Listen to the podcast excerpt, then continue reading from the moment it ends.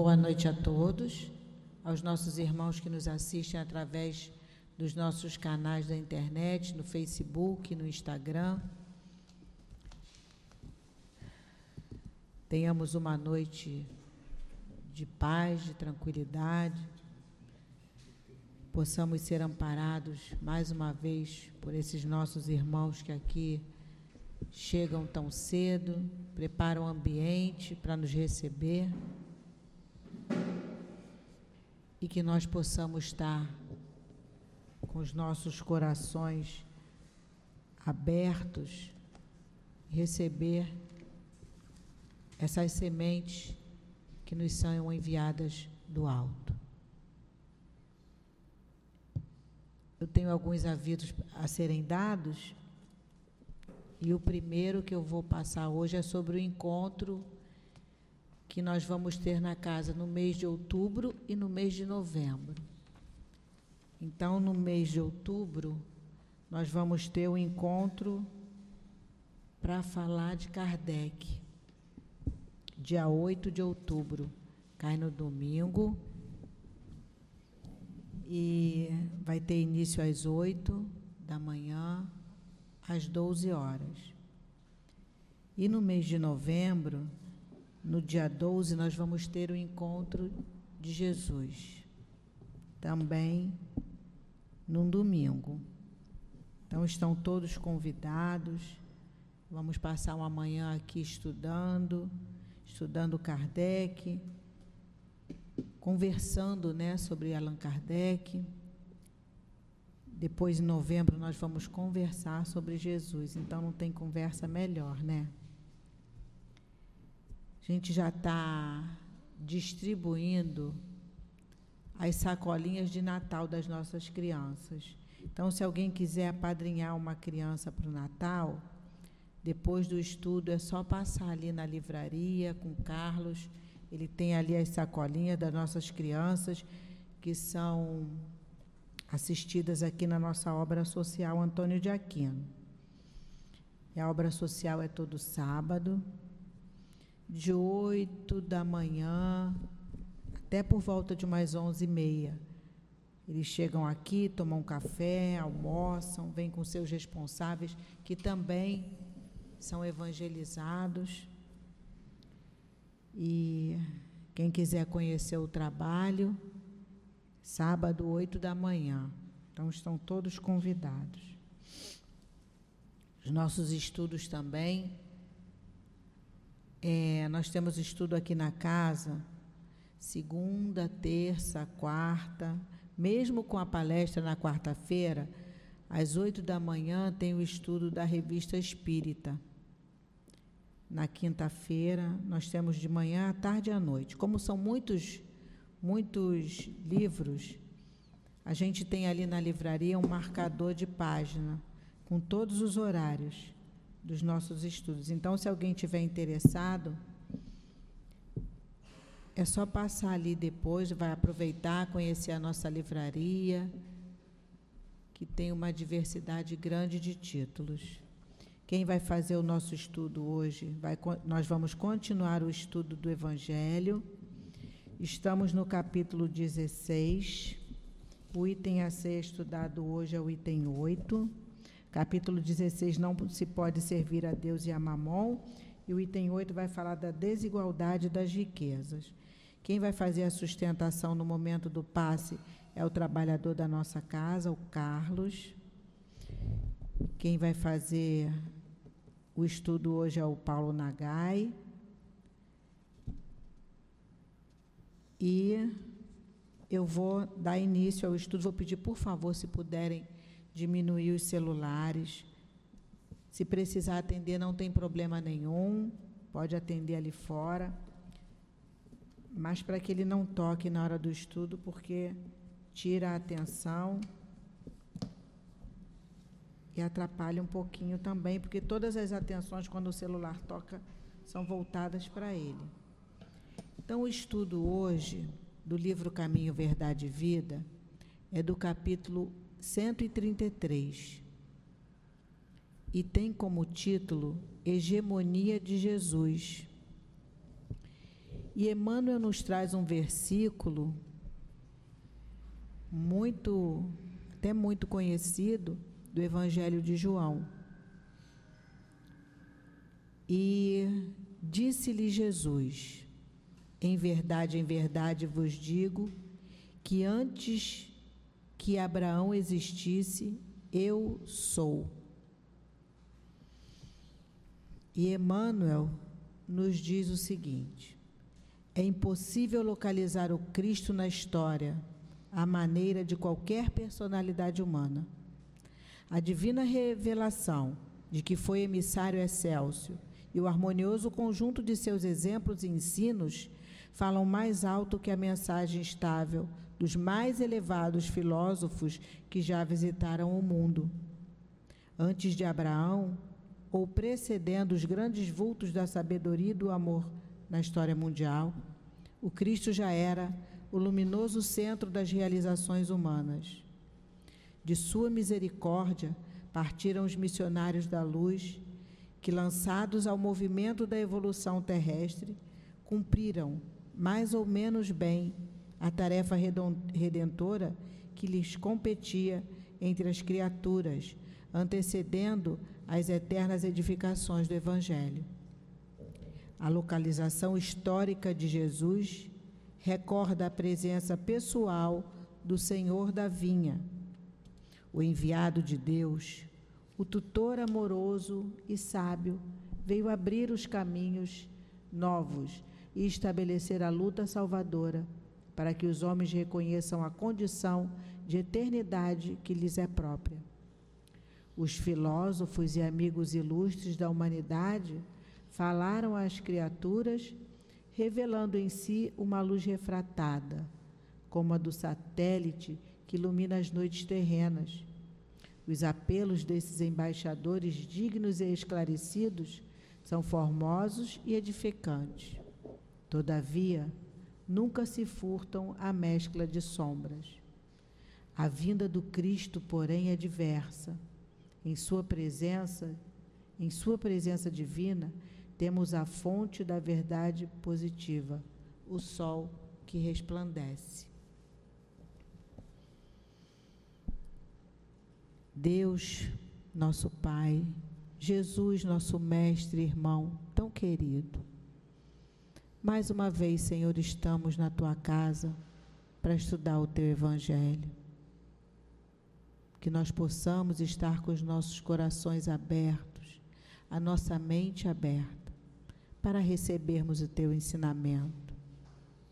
Mas Te pedimos, Senhor, ajuda-nos a receber os Teus ensinamentos e aplicá-los na nossa vida. Pedimos a esses espíritos amorosos, ao nosso querido Altivo, doutor Hermann, Antônio de Aquino, e todos esses espíritos amorosos que formam a coluna que sustentam a nossa casa de amor, que possam ajudar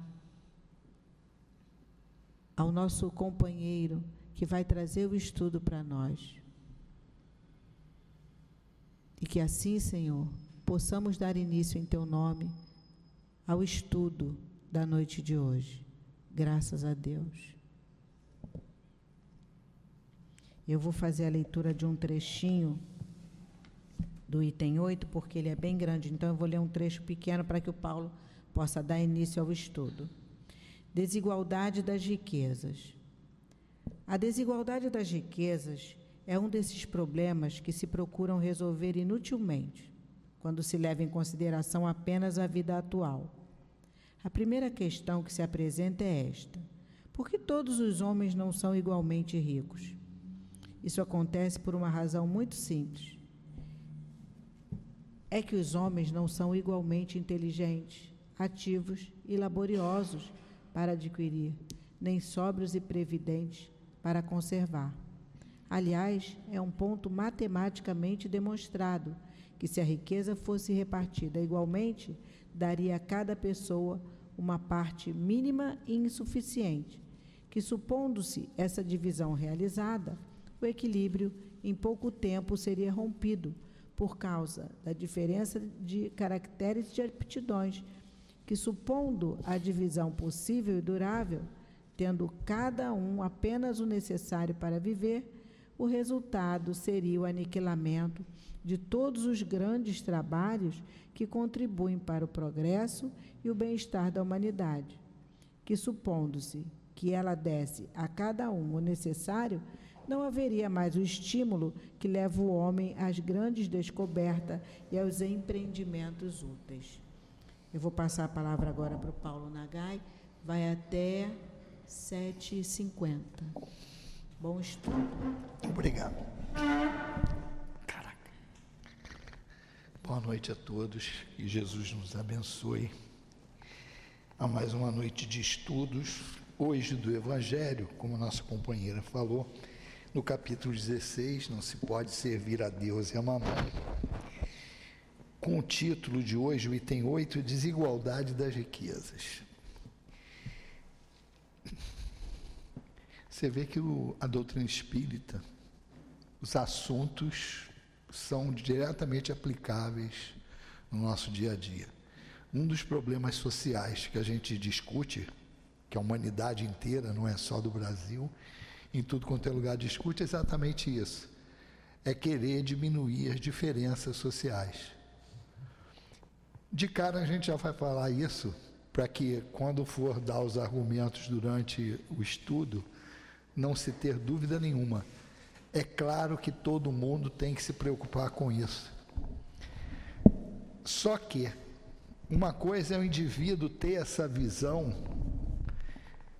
da seguinte maneira: um materialista olhando isso, quer dizer, um materialista é uma pessoa que não acredita em Deus, não acredita na sobrevivência da alma, não acredita nada disso. De um cristão que não acredita em reencarnação, mas pelo menos acredita em Deus e na sobrevivência da alma, e de alguém que tem os conceitos espíritas, que acredita em Deus, na sobrevivência da alma, com a manutenção da individualidade, com a reencarnação e com a pluralidade dos mundos habitados e com a lei de ação e reação, a lei de causa e efeito.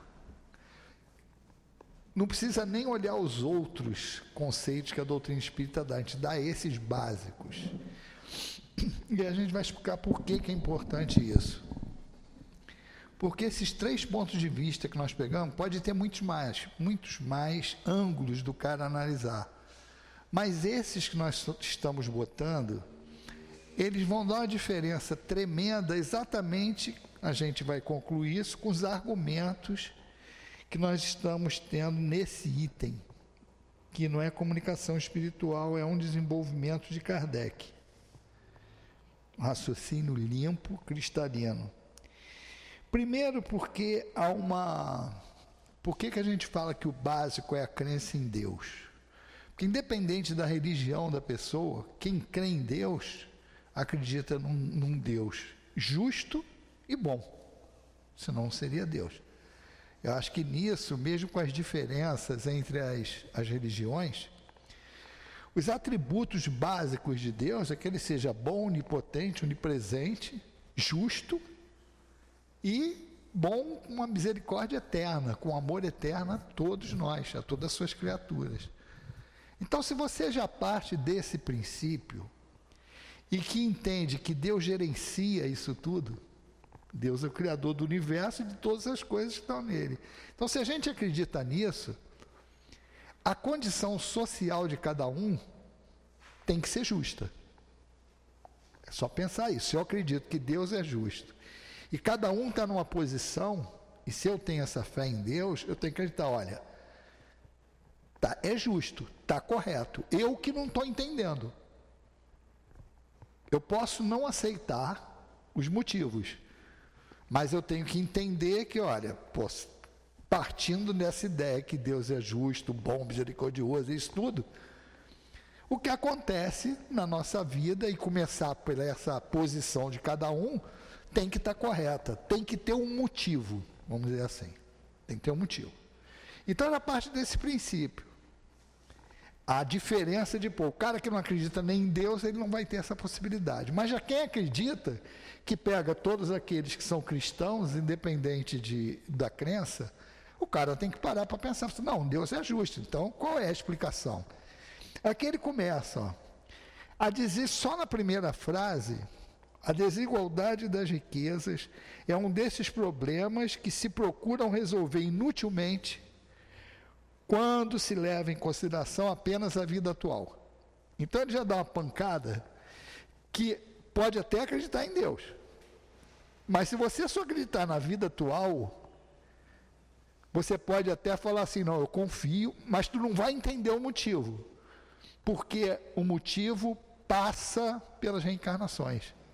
Porque se você olhar uma vida só, o cara fala, ué, por que que eu nasci assim e o outro nasceu assado? Por que que eu nasci pobre e o outro rico? Por que eu nasci feio e o outro bonito? Por que que eu nasci numa condição ruim e o cara nasceu numa condição boa? Por que que eu tive acesso à educação e o outro não? Por que que eu nasci com saúde e o outro não? Numa vida só, essas pessoas já ficam com as opções de entendimento reduzidas. Segue. Uma pergunta, um questionamento que Kardec faz. Ó. A primeira questão que se apresenta é esta. Por que todos não são igualmente ricos? Ele está se questionando. Então, vamos lá. Vamos procurar o motivo. A primeira resposta aqui é por quê? Porque nem todos são ricos. Porque nem todos têm a mesma capacidade de trabalho, a mesma inteligência, a mesma disposição para buscar o progresso. Isso responde parte das coisas, que eu vou perguntar a vocês. Quantas pessoas a gente conhece que são inteligentes, capazes, têm força de vontade, brigam diariamente, buscam diariamente e não conseguem ter sucesso? Então, só isso não responde também. Mas tem uma coisa, é, para a gente entender também, e isso vai dentro dos outros argumentos, mas eu já vou destacar, para a gente, quando buscar ele, a gente ter ele aceso. Mesmo, vamos supor que eu conseguisse igualar a condição social de todo mundo. Se fosse só a gente aqui, só, aqui todo mundo vai ter a mesma condição, igualar a condição. Daqui a três dias já estaria tudo diferente. Exatamente por causa dessa diferença individual. Lembra da palavra dos talentos. O cara voltou depois, um tinha enterrado, o outro tinha multiplicado porque investiu, o outro não tinha feito nada, escondeu, ficou com medo do cara cobrar. E isso é prático, quer dizer, é só pensar nos nossos filhos. Ah, papai, eu quero dinheiro para ir para o colégio. Se tiver mais de um, vai entender isso, dois, três, cada um vai gastar de uma maneira. Tem gente que vai voltar com troco, tem gente que não vai voltar com nada, tem gente que vai voltar devendo, quer dizer, vai gastar o que tu deu e ainda deixou pendurado na cantina da escola, e por aí vai. E vai ter uns malandrinhos que pode até multiplicar, que vai comprar uma merenda por X, vai vender por dois X e ainda volta com dinheiro. É a diferença de cada um, e isso é fácil da gente entender. Então, vamos guardar essa diferença aí.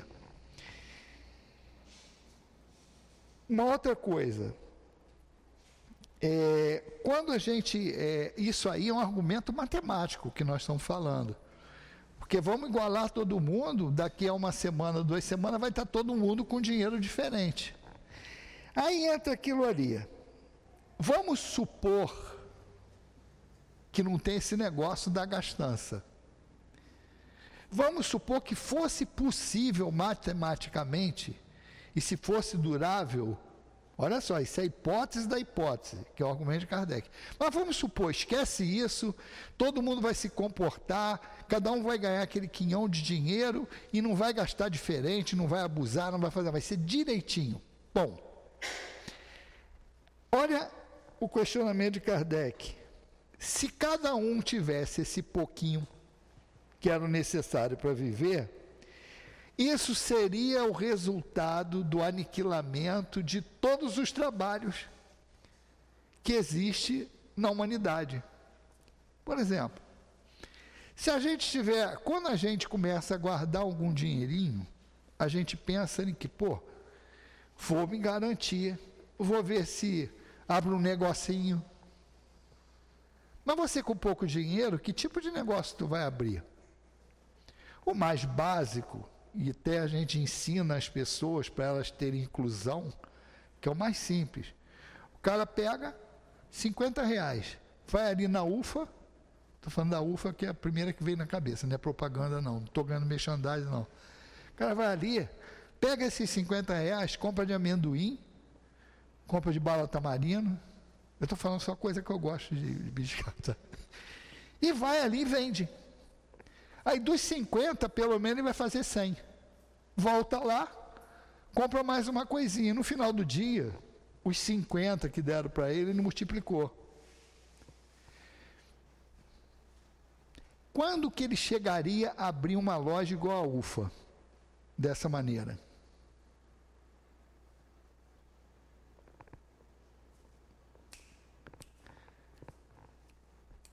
Não sei nem se quando tiver com bengala.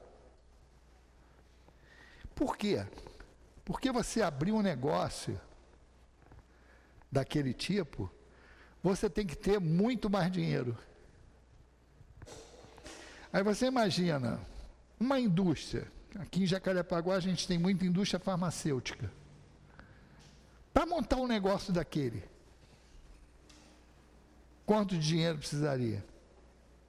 Aí você vê, pô, mas por que que é necessário isso? Primeiro, pela evolução das próprias pesquisas que aquele negócio ali vai te direcionar. Naquele caso ali, medicamentos. Um hospital. A gente tem ali a clínica na Taquara. Ele é particular. Quanto é que o cara investe para ter um negócio daquele, para a gente chegar lá e ter um atendimento? Então, isso é até um... É engraçado isso. Porque quando as pessoas não têm esse conhecimento, tu vê empregado querendo arrebentar o patrão. E ninguém pensa o seguinte, se não tivesse esse patrão, alguém teria emprego? Uma coisa é você reivindicar os teus direitos, tá normal. Mas tu não pode olhar o patrão como inimigo. E quem já participou de alguma coisa aí pode ver o que mais esses sindicatos fazem, é colocar o funcionário contra o patrão. Eu já frequentei algumas vezes reuniões, por força da minha profissão, na época, que eu trabalhava aqui numa indústria farmacêutica dessas.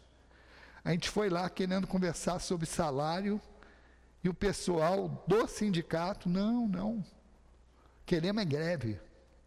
Quer dizer, não estão pensando no bem-estar do funcionário, estão pensando em, em política partidária e receber algum para controlar a greve depois. Quer dizer, coloca uma dificuldade para vencer, para vender facilidade. Eu falo isso com segurança porque eu sei que é assim. Se alguém, por exemplo, se tivesse alguém aqui de sindicato que fosse falar, eu ia explicar tintim por tintim que os próprios advogados de lá fazem. Eu vivenciei muito isso, de olhar e dos caras depois, eles querem te forçar e depois que tu é mandado embora, não faz nada para você. Basta ver o seguinte, quem é que vai para o sindicato, normalmente? É o funcionário que está na marca do pênalti lá, eles botam para o sindicato para ele ficar com imunidade e não poder ir embora. A maioria dos sindicatos é isso, tá? Pode ter algum sindicato que realmente trabalhe para o... Mas olha a incoerência. Se não tem alguém com capital e invista, não tem emprego. Então, meu amigo, o mundo gira assim.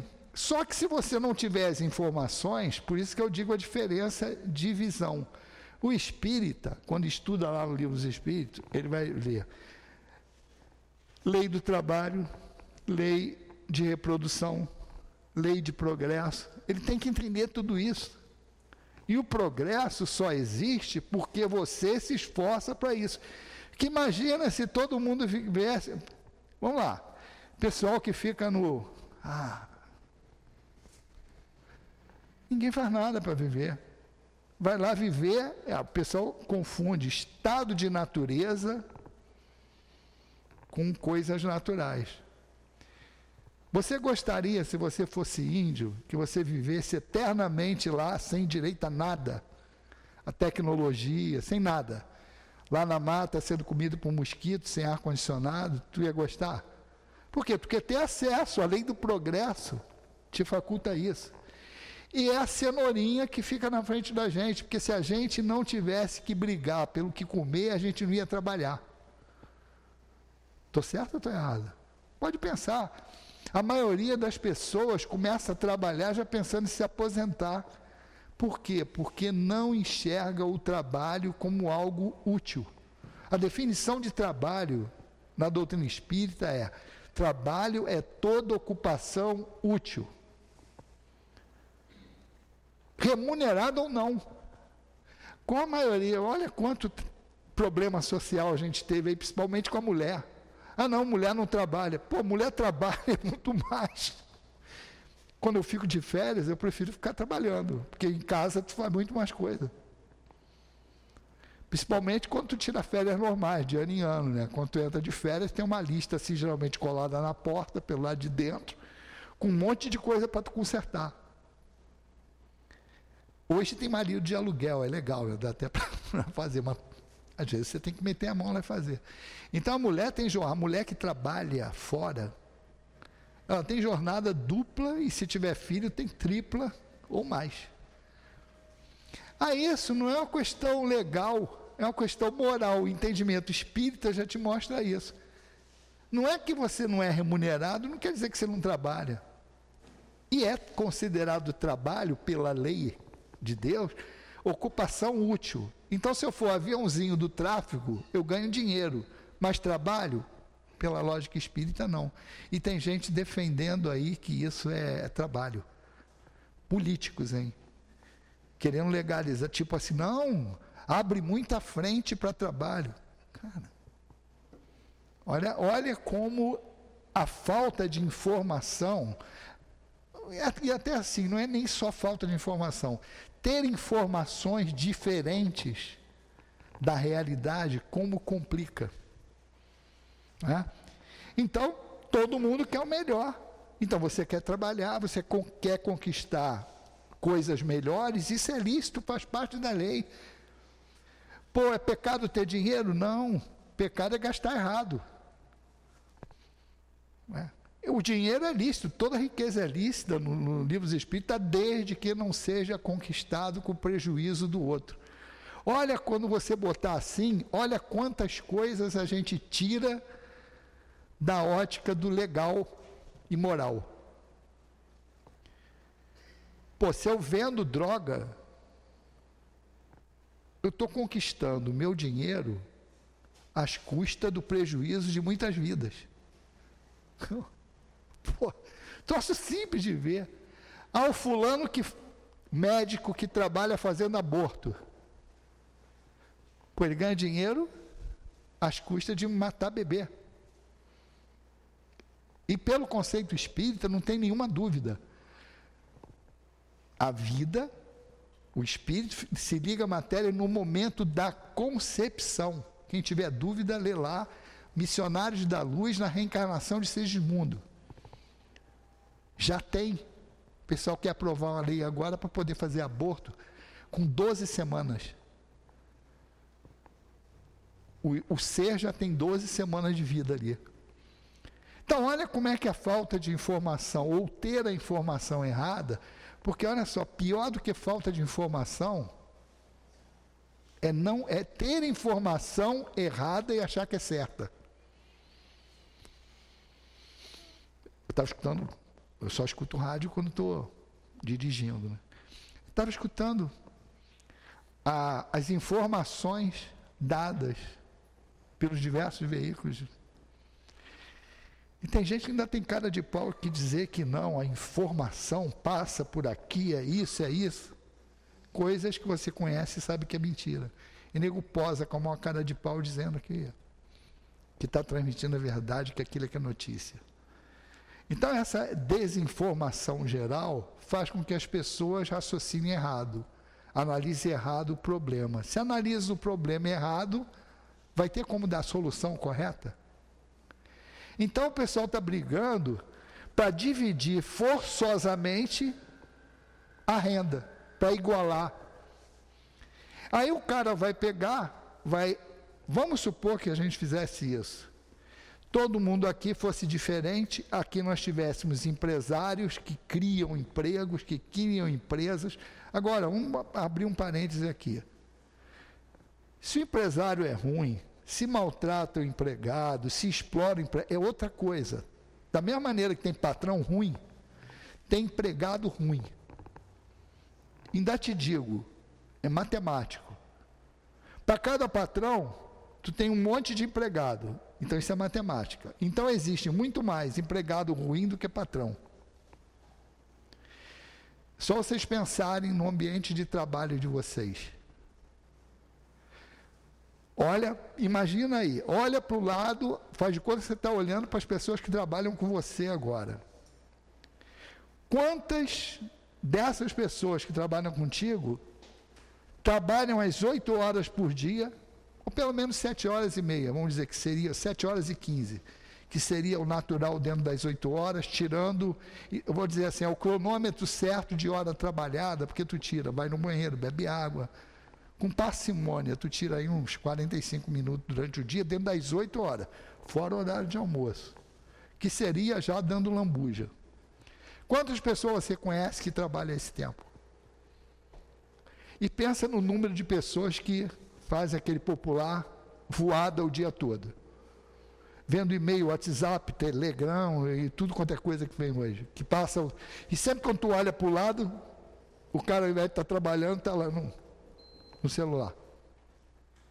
É só ver isso. Então, estamos tirando o mau funcionário e o mau patrão da análise. Se a gente botasse aqui tudo igual... Primeiro, acabariam os empregos, porque ninguém teria dinheiro suficiente para montar algo grande. Tanto para dar emprego, quanto para fazer pesquisa. Sabe quem é que ganha mais indústria farmacêutica? Não é o diretor, não é o dono da empresa, não é ninguém. É o cara que desenvolve os medicamentos. Esses caras, sabe onde ficam? A gente está falando em trabalho remoto hoje em dia, né? Bota aí vinte anos atrás, vinte, uns vinte anos atrás, ou trinta. A gente tinha notícia, um cara fez essa pergunta, eu trabalhava em indústria farmacêutica, a gente estava num projeto grande pra caramba na América Latina. O cara falando assim, negócio de salário, essas coisas, o cara falou, pô, quem ganha mais na nossa empresa? Uma empresa multinacional, grande pra burro. Ele falou, o presidente, não. É o fulaninho de tal lá que ninguém conhece, que está... Nesse momento, ele deve estar numa ilha dessas aí paradisíacas,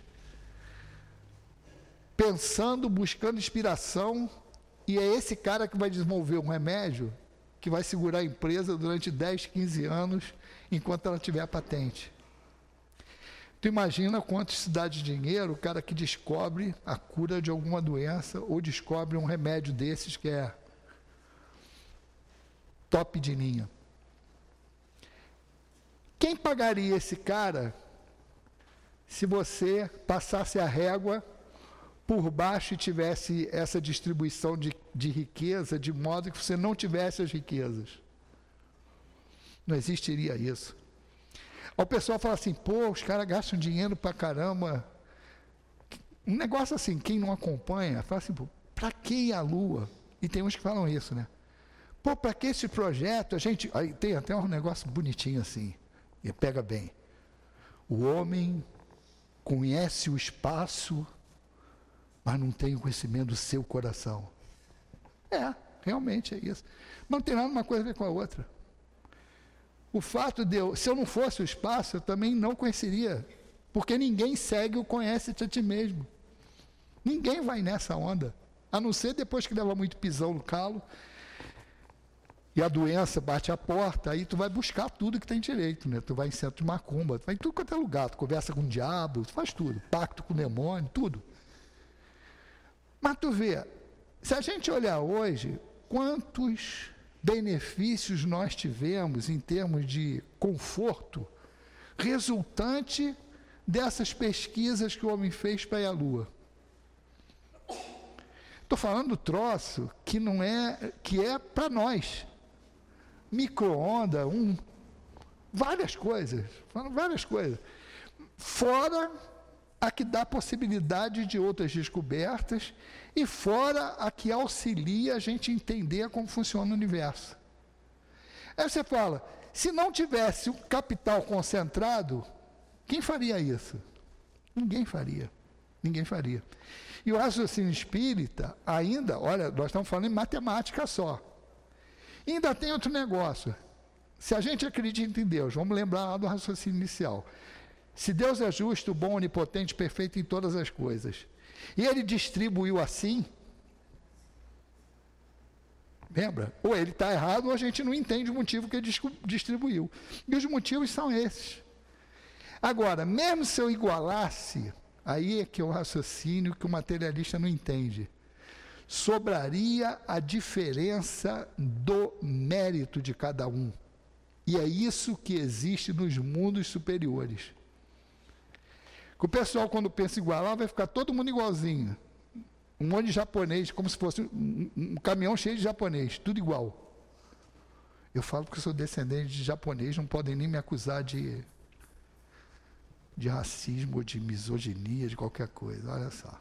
Então, vai ter a diferença da individualidade. Então, é ilusão, é algo inalcançável a igualdade absoluta, porque exatamente é isso que nos diferencia, nós somos individualidades, peça única. Nós partimos do mesmo ponto, mas dificilmente tu vai ter alguém no mesmo ponto que você está hoje. Maturidade espiritual, inteligência, vivência, tudo, condição como espírito, não tem, não existe isso. Então sempre vai ter uma diferença. E essa é a diferença que vai existir quando chegarmos a um planeta de regenerados. Não é que todo mundo vai ser igualzinho em termos de condição social, mas todos vão ter as mesmas oportunidades. Olha como é que é engraçado. Eu falo que a educação é ruim. Nem todos têm direito à educação. Aí como é que eu resolvo? Pô, a gente, se parar para pensar, pô, melhorar a educação para quem não tem, não é isso?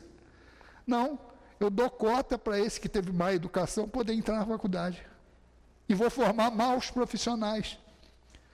Por que que é mais fácil fazer isso? Porque dá menos trabalho. Eu reclamo, o pessoal que é mais jovem há mais tempo aí vai lembrar. Antigamente, colégio público era bom para caramba. As faculdades públicas eram as mais respeitadas.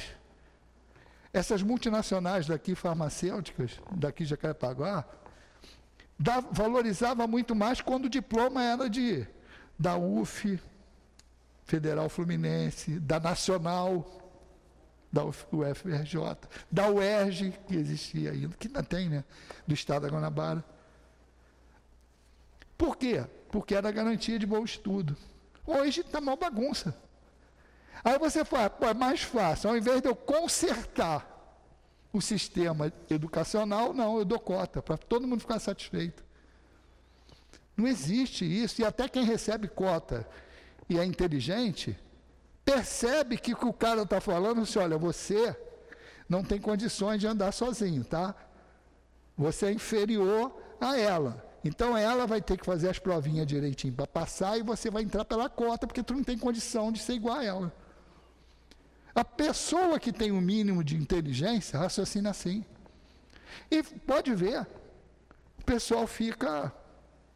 Não, eu não, eu, eu tenho a mesma condição. Agora, tu tem que igualar a condição de acesso e não trabalhar aqui em cima. É a mesma coisa aquele anúncio que tem, que o cara bota um monte de comida, aquelas comidas tudo gordurosas, é, pururuca, mocotoca, eles estão todos, tudo pesadão.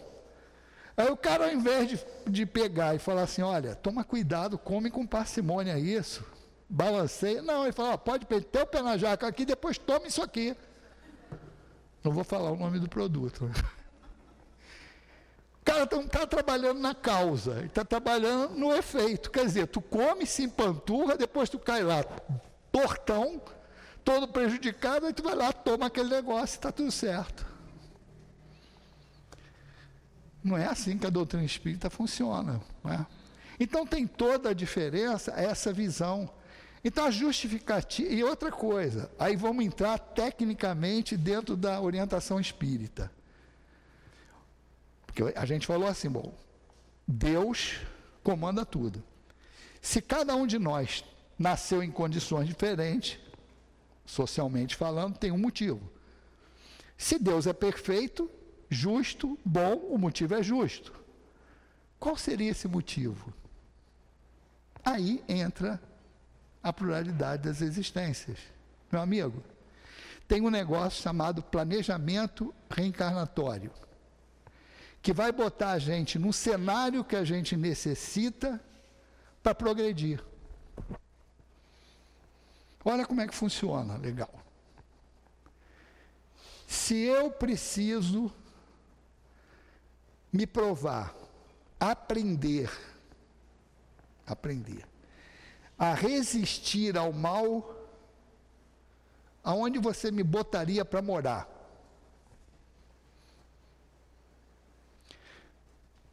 Na Suíça, em que a lei funciona, tudo direitinho, ou me botava no Brasil. O Brasil é tão interessante que sabe qual era o treinamento que o pessoal que queria atingir na Europa, nos Estados Unidos, posições melhores dentro dessa indústria farmacêutica que eu trabalhei, sabe o que eles faziam para o cara treinar?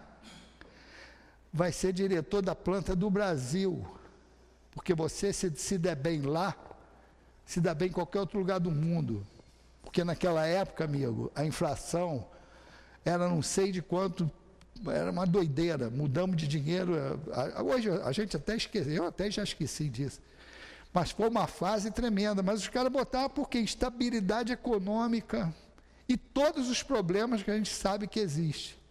Desde os dez por cento no rabo da guia, lá da nota, no final da nota, até a própria condição de bagunça que a gente tem na nossa economia. E os caras vinham para cá para treinar. Saía daqui, podia pegar qualquer, qualquer planta na Europa, nos Estados Unidos, o cara se dava bem. Então, a lógica é essa. A gente vai estar no ambiente propício para a gente aprender. E olha um outro negócio interessante, o pessoal fala assim, ah, não, então é melhor encarnar aqui. O pessoal estava comentando que hoje teve um monte de tiroteio aqui por perto. Encarar aqui, aí tu vai pensar, não, pô, morar aqui, pô, morar na Zona Sul, igualzinho também, a Zona Sul não está diferente daqui não. Tu vai lá para a praia, tá crente que está abafando, vem um arrastãozinho. Ah, mas é o pessoal da Baixada que foi lá. Não, eles não precisam, tem ali naquelas favelinhas perto do... ali em volta, não precisa importar. Importar arrastão, não. Tem arrastão de lá também. Então, a convivência da necessidade e da sobra está por aí. E a outra coisa errada que o pessoal faz também, a condição social.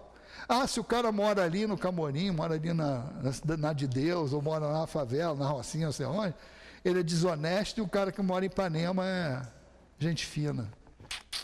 Tem nada a ver uma coisa com a outra. É que o pessoal cria essa imagem. Mas a maioria dos moradores das chamadas favelas, que o pessoal quer chamar de comunidade, achando que isso dá saneamento e melhora a vida dos outros, quer dizer, é mais fácil sempre isso. Muda o nome. Que favela é ofensivo. Não, ofensivo é tu entrar num lugar desse, seja com o nome que tiver, que não tem saneamento, não tem escola, não tem posto de saúde ali para a pessoa usar. Independente do nome que botar, pô. Mas é mais fácil mudar o nome. Mudar o nome, todo mundo fica satisfeito. Não, agora eu não, eu não moro mais na favela, não, eu moro na comunidade. E continua com os mesmos problemas, isso não adianta. Então, tu achar... Ah, não, lá que estão os problemas... Não, lá tem muito mais gente honesta do que desonesta. Onde tem mais gente com vida desonesta? É no meio dos pobres ou no meio dos ricos? Claro. Quantitativamente e qualitativamente. Porque uma pessoa que está com dificuldade e rouba, ele vai demorar uns dez anos para me, para me roubar de modo que eu sinta. Eu, sociedade. Os caras de colarinho branco, com uma canetada, arrebenta a sociedade por dez anos, vinte. Só a gente olhar para trás aí, que o pessoal é meio esquecido. De quanto a gente perdeu de dinheiro aí. Ah, mas é roubo. É porque todo mundo olha isso como normal. Mas o rico que faz isso não está nem preso, não vai nem preso. O pobre que rouba para comer está na delegacia. Por quê? Porque não tem advogado para defender. Aí tu fala, rotula, não, pobre é desonesto, rico é honesto. Patrão é ruim, empregado é bom. Não existe isso. Existe gente boa e gente ruim em qualquer lugar, em qualquer posição. E é isso que a gente tem que aprender. Então, a justiça de Deus está nisso. A gente está num cenário adequado para aprender. Aí tem pessoa que vai assim, esse raciocínio de eu botar lá para o cara aprender, olha como é que ocorre. Eu falo assim, ah, ah, Deus, me dá paciência. Um exemplo simples. Me dá paciência. E a gente fala assim, quando briga com alguém, e perdi a paciência. Primeiro que ninguém perde o que não tem. A doutrina espírita mostra para a gente assim, ó, virtude a gente conquista. E quando a gente conquista, o espírito não retrograda, ou seja, não recua, não perde aquilo que conquistou, se realmente conquistou. Então, quando eu falo perdi a paciência, porque o cara pisou no meu pé, eu dei um murro nele, é porque eu não tenho paciência nesse nível. Não tenho paciência nesse nível. Aí eu peço paciência. Tem paciência aqui na, na livraria? Se eu for ali, eu compro. O cara de pau ainda avisa, não, acabou. Não, acabou não, não tem, nunca teve para comprar ali, cara. O cara vai lá na cantina, ah, ó, me dá um, um, uns três quilos de paciência, vai no armazém, vai. Não tem, não tem, é conquista. Aí quando tu pede, vai dormir, ah, Deus, me dá paciência. Sabe o que, que ele vai fazer para tu ganhar paciência? Vai botar um monte de mala na tua vida. No trabalho, em casa, no centro. Em tudo quanto é lugar. Por quê? Porque você só conquista paciência convivendo com pessoa que necessita de paciência para você lidar. Porque aí você aprende. Ah, mas eu não gosto. Aí sabe o que vai acontecer? Vai encarnar como teus filhos. Porque aí você é obrigado a ter paciência. Olha que eu apelei logo, falei logo no filho, não falei na mulher, no marido. Porque na mulher e no marido tem gente que fica, ah, eu vou aguentar essa encarnação para não ter que vir na outra. Não adianta, se for dessa maneira, vai voltar na outra. Não pode ser litigioso, tem que ser de consenso. Tem que ser tipo assim, não, eu vou ter que me educar para conviver. Para poder, tipo, ó, tudo bem, foi legal, vai com Deus, seja feliz. Mas assim, não é vai com Deus e que a lei te pega ali na curva. Porque ele costuma falar assim, não, vai, vai. E fala vai, mas querendo que assim, a justiça divina te pega, que nem o pessoal fala, né? Pô, amigo meu não tem defeito, inimigo se não tiver eu ponho. Né? Aos amigos, tudo. Aos inimigos, a lei.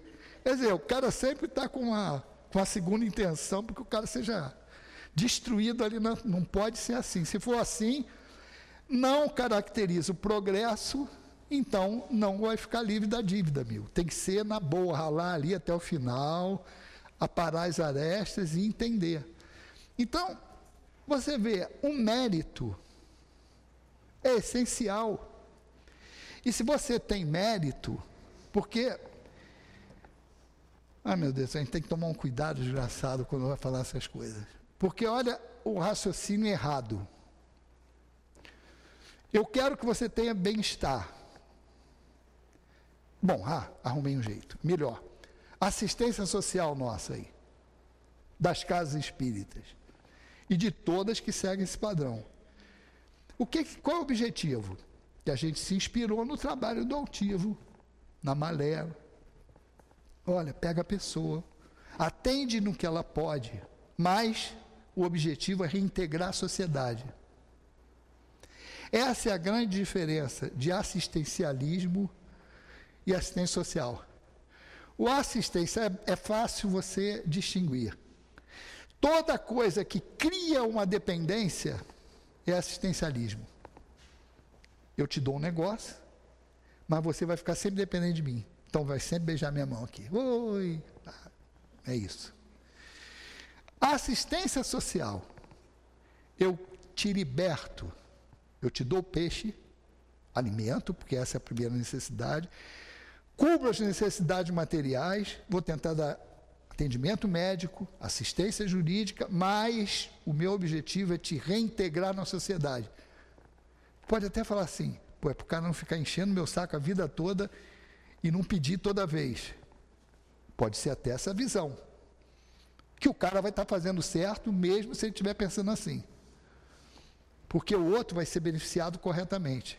Ele é que não vai ter o mérito, porque a intenção dele não é pensando no outro, ele está pensando no bem-estar dele.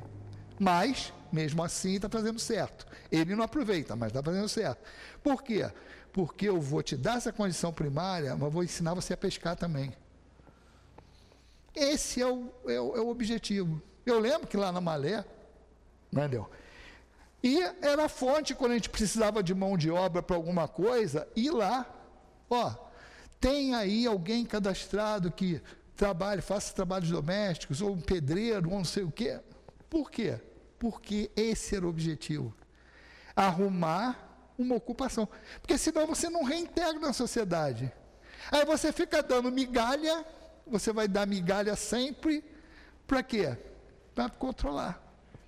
E todo mundo vai ter que vir aqui beijar minha mão.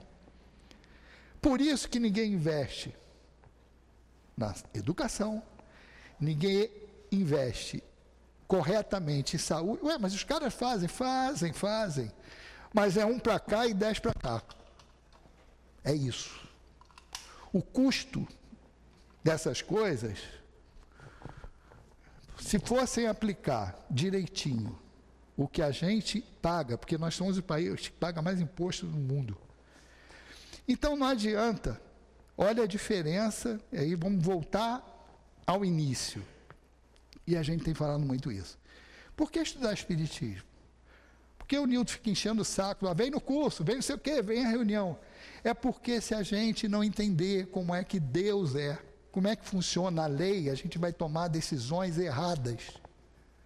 E tem que entender como a lei funciona, para eu poder analisar as coisas corretamente. E se eu entendo que a reencarnação existe, que o planejamento re- reencarnatório é que me coloca na posição social, ó, de país, raça, credo, cor, tudo, religião, eu estou num lugar em que eu necessito, é o cenário adequado para eu progredir. Ah, mas eu, me colocou aqui, ó. Igual criança que a gente fala que botou dentro do chiqueirinho, né? Aquele que a gente chama de chiqueirinho. Chama de chiqueirinho ainda hoje? Isso?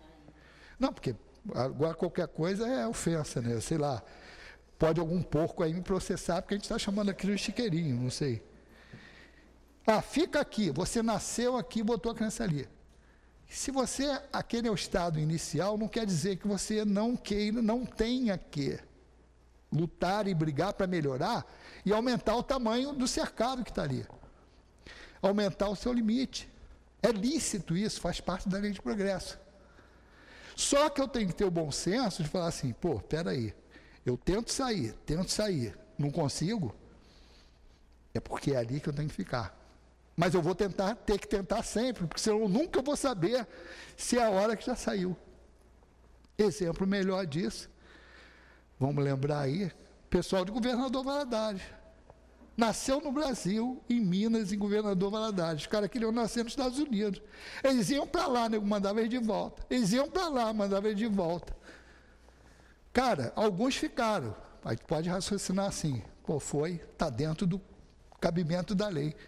Mas os que voltaram mais de três, quatro, cinco vezes, cara, ó, se toca, é para ficar aqui no Brasil, a tua necessidade é aqui, não é para ir para lá. Então a gente tem que olhar em tudo na vida, tentar sempre melhorar. Mas tem um negócio chamado desconfiômetro, para a gente analisar aquilo ali.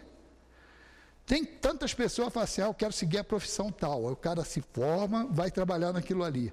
Aí não consegue emprego, vai para essa posição aqui.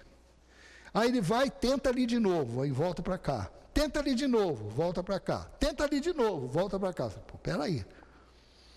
Alguma coisa está me sinalizando que é aqui, porque eu só arrumo aqui. Alguma coisa está me dizendo que o caminho é aquele ali.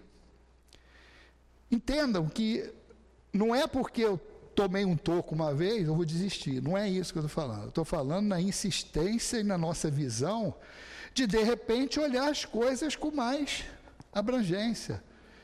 E não ficar naquelas coisas, naqueles pensamentos pré-concebidos ali, sem uma abertura, sem olhar outras possibilidades. Então é fundamental o entendimento do Espiritismo, para a gente se encaixar nisso. Porque, para eu não ficar dando murro em ponta de faca, porque aí eu vou estar buscando a solução de um problema, e esse aí da desigualdade de riqueza, querendo tirar de um e dar para o outro, sem olhar o mérito de cada um. Último casinho, para a gente fechar. Há uns, eu não lembro, dois, três anos atrás, isso foi fato que saiu aí na imprensa. Assim, uma empresa no Norte e Nordeste, eu não lembro qual, qual estado ali, falou assim, ó, vou montar uma fábrica aí. Eu não lembro nem de quê. Vou dar treinamento pro pessoal, para empregar o pessoal daqui da área.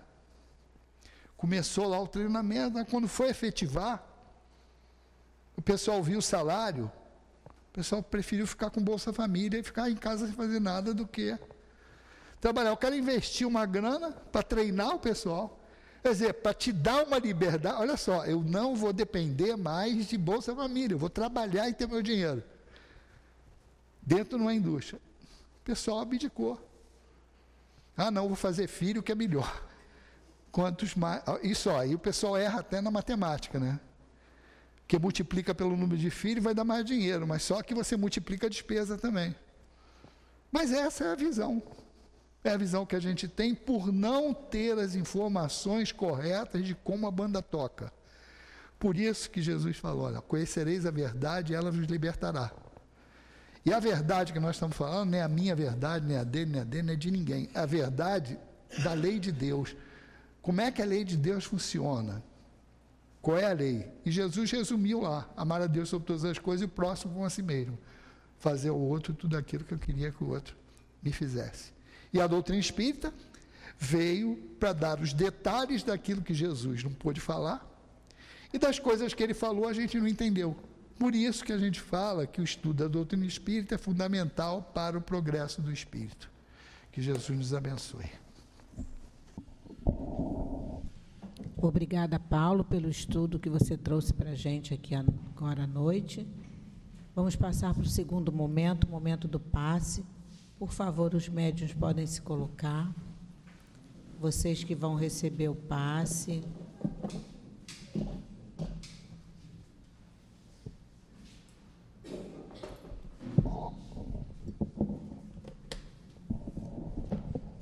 Vamos fechar os nossos olhos, elevar o nosso pensamento a Deus, nosso Pai, Jesus, nosso Mestre amoroso e bom, espiritualidade amiga aqui presente, que nesse momento, Senhor, possamos, através desses médiuns, receber os fluidos tão necessários ao nosso refazimento. Que seja em nome de Jesus, em nome da espiritualidade amiga aqui presente, mas sempre em nome de Deus, que possamos dar início ao passe. Graças a Deus. Disse-lhe Jesus, em verdade, em verdade vos digo, que antes que Abraão existisse, eu sou. Antes de Abraão, ou precedendo os grandes vultos da sabedoria e do amor na história mundial, o Cristo já era o luminoso centro das realizações humanas. De sua misericórdia, partiram os missionários da luz que, lançados ao movimento da evolução terrestre, cumpriram mais ou menos bem a tarefa redentora que lhes competia entre as criaturas, antecedendo as eternas edificações do Evangelho. Muito diferente do que muitos pensam, Jesus não teria apenas dois mil e vinte e três anos, mas milênios. Muito antes, como disse, de Abraão, de José, de Davi, de Moisés, Jesus já existia. Já governava esse planeta. O Cristo, como diz Emmanuel em sua mensagem, é o sol que ilumina todas as almas humanas, incluindo os seus emissários. Não só disse, como vivenciou suas palavras. Aliás, a sua palavra era a explicação de sua prática, como nos ilumina também Allan Kardec. Não pensemos apenas na história passada que nós conhecemos, mas pensemos que Jesus, muito, mas muitos milênios de anos já existia para o nosso próprio bem. Que Deus nos abençoe hoje e sempre. Nós vamos passar agora a leitura do plano espiritual. Que o amor de Deus inspire todos para o bem. Jesus, o Mestre amado, poderoso e bom para com todos, principalmente com aqueles que seriamente se envolvem no progresso da humanidade, através das forças que vêm de dentro do coração, que é o amor. Hoje, o mundo está voltado para as dores, guerras, destruições. E, em meio a isso, há grandes necessidades de trabalho, de saúde, decisões programáticas de vida, de ordens. E os homens que vêm evoluindo através dos tempos, para decidirem fazerem as necessidades de um jeito objetivo,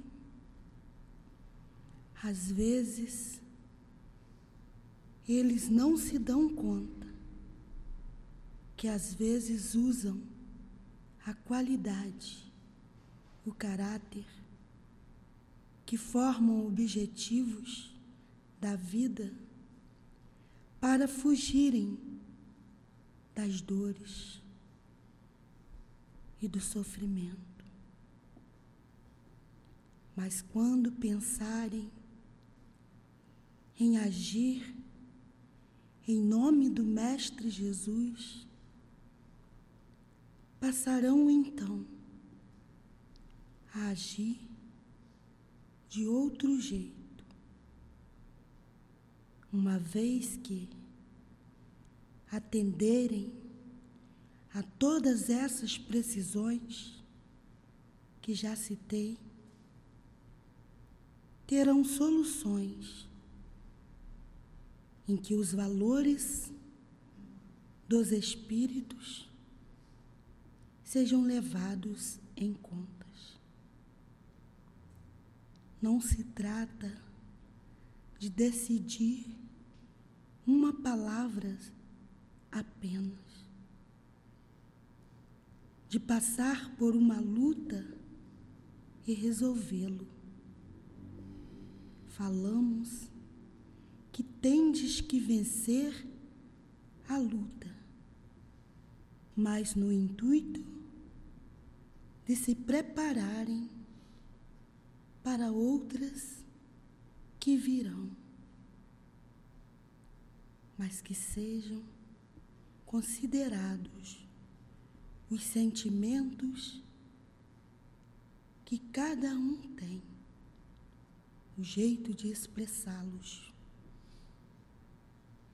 Saibam, quando estiverem, quando tiverem os sentimentos, claro, compreensíveis pelo nosso Jesus,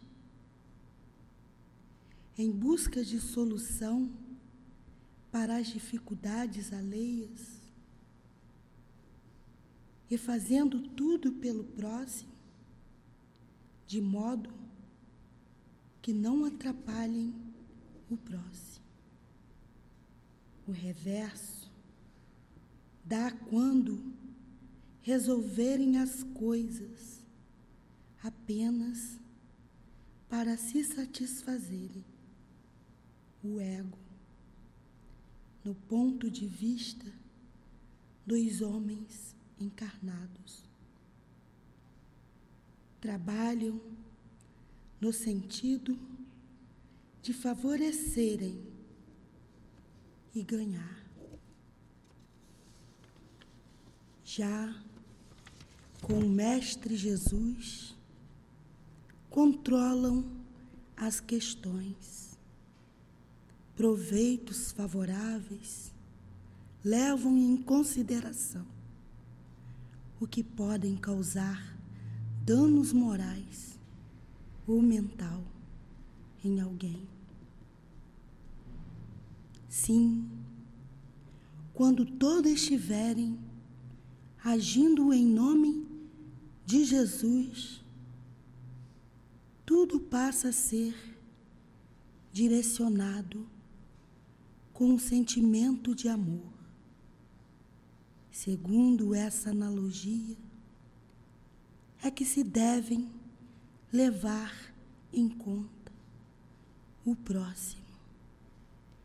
E quando assim o fizerem, é que podem dizerem: somos cristãos. E então atingirão a um grau em que não mais se permitem agir sem os ensinamentos do Cristo, sem os resultados morais, espirituais do que os fazem. Por isso, viemos várias vezes dizer a vocês: caminhem, trabalhem, busquem resolver tudo o que está ao alcance de todos vocês. E com Jesus avultamos, desde que não constrange o próximo. Assim, meus irmãos, que começam a ser um bom cristão. O Cristo, quantos exemplos trouxe em tanto aspecto de vida, de humanidade. Ele nos mostrou como devemos ser, mostrou como devem serem. Pôde dizer que prestemos atenção à nossa postura, porque nós já conhecemos o jeito do Cristo, o seu pensamento. Somos designados por Ele e temos o dever de desenvolver senti- sentimento de um modo geral dentro de todos nós, desencarnados e encarnados, para chegarmos a esse grau. Somente os séculos dará a percepção das necessidades de todos, percepção de valores morais. Falamos que só o Cristo pode ensinar, pode cobrar. Façam forças para conviverem com esse espírito de tão grande aprendizado moral e intelectual, que nenhum de nós em geral, desencarnados e encarnados, não temos ideia de tão grande é o seu amor, tão grande é a sua bondade.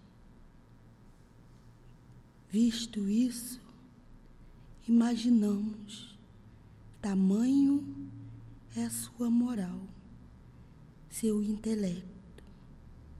Vemos, é o filho maior do Pai. E então, todos, seguindo-o, descobrirão como agir diante da vida, das dores do mundo avassalador que os cercam, que Ele, o Mestre Jesus, oriente a todos, abençoe a todos, indique o caminho que devem seguir. Em nome de Deus Pai, hoje e sempre. Um trabalhador da casa.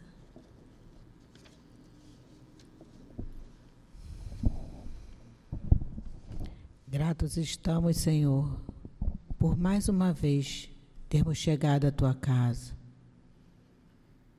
escutado o Teu Evangelho, mas Te rogamos, Senhor, ajuda-nos a aplicar os Teus ensinamentos em nossas vidas, que possamos continuar o nosso trabalho na Tua casa, com muita coragem e com perseverança.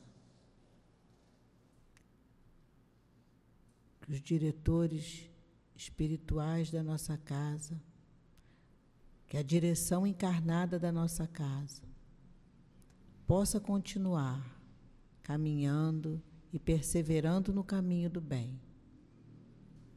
Que que nós, trabalhadores e frequentadores dessa casa de amor, que não desistamos do nosso trabalho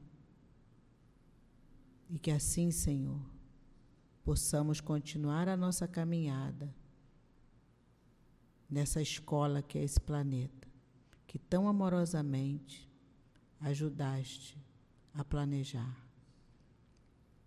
Que seja assim, em nome do nosso querido altivo, Antônio de Aquino, doutor Hermann, e todos esses nossos irmãos tão queridos que sustentam a nossa casa, nos amparando sempre. Que seja em nome de Jesus, mas sempre em nome de Deus, nosso Pai maior, que possamos dar por encerrado o estudo e o trabalho dos passes de tratamento da noite de hoje. Graças a Deus.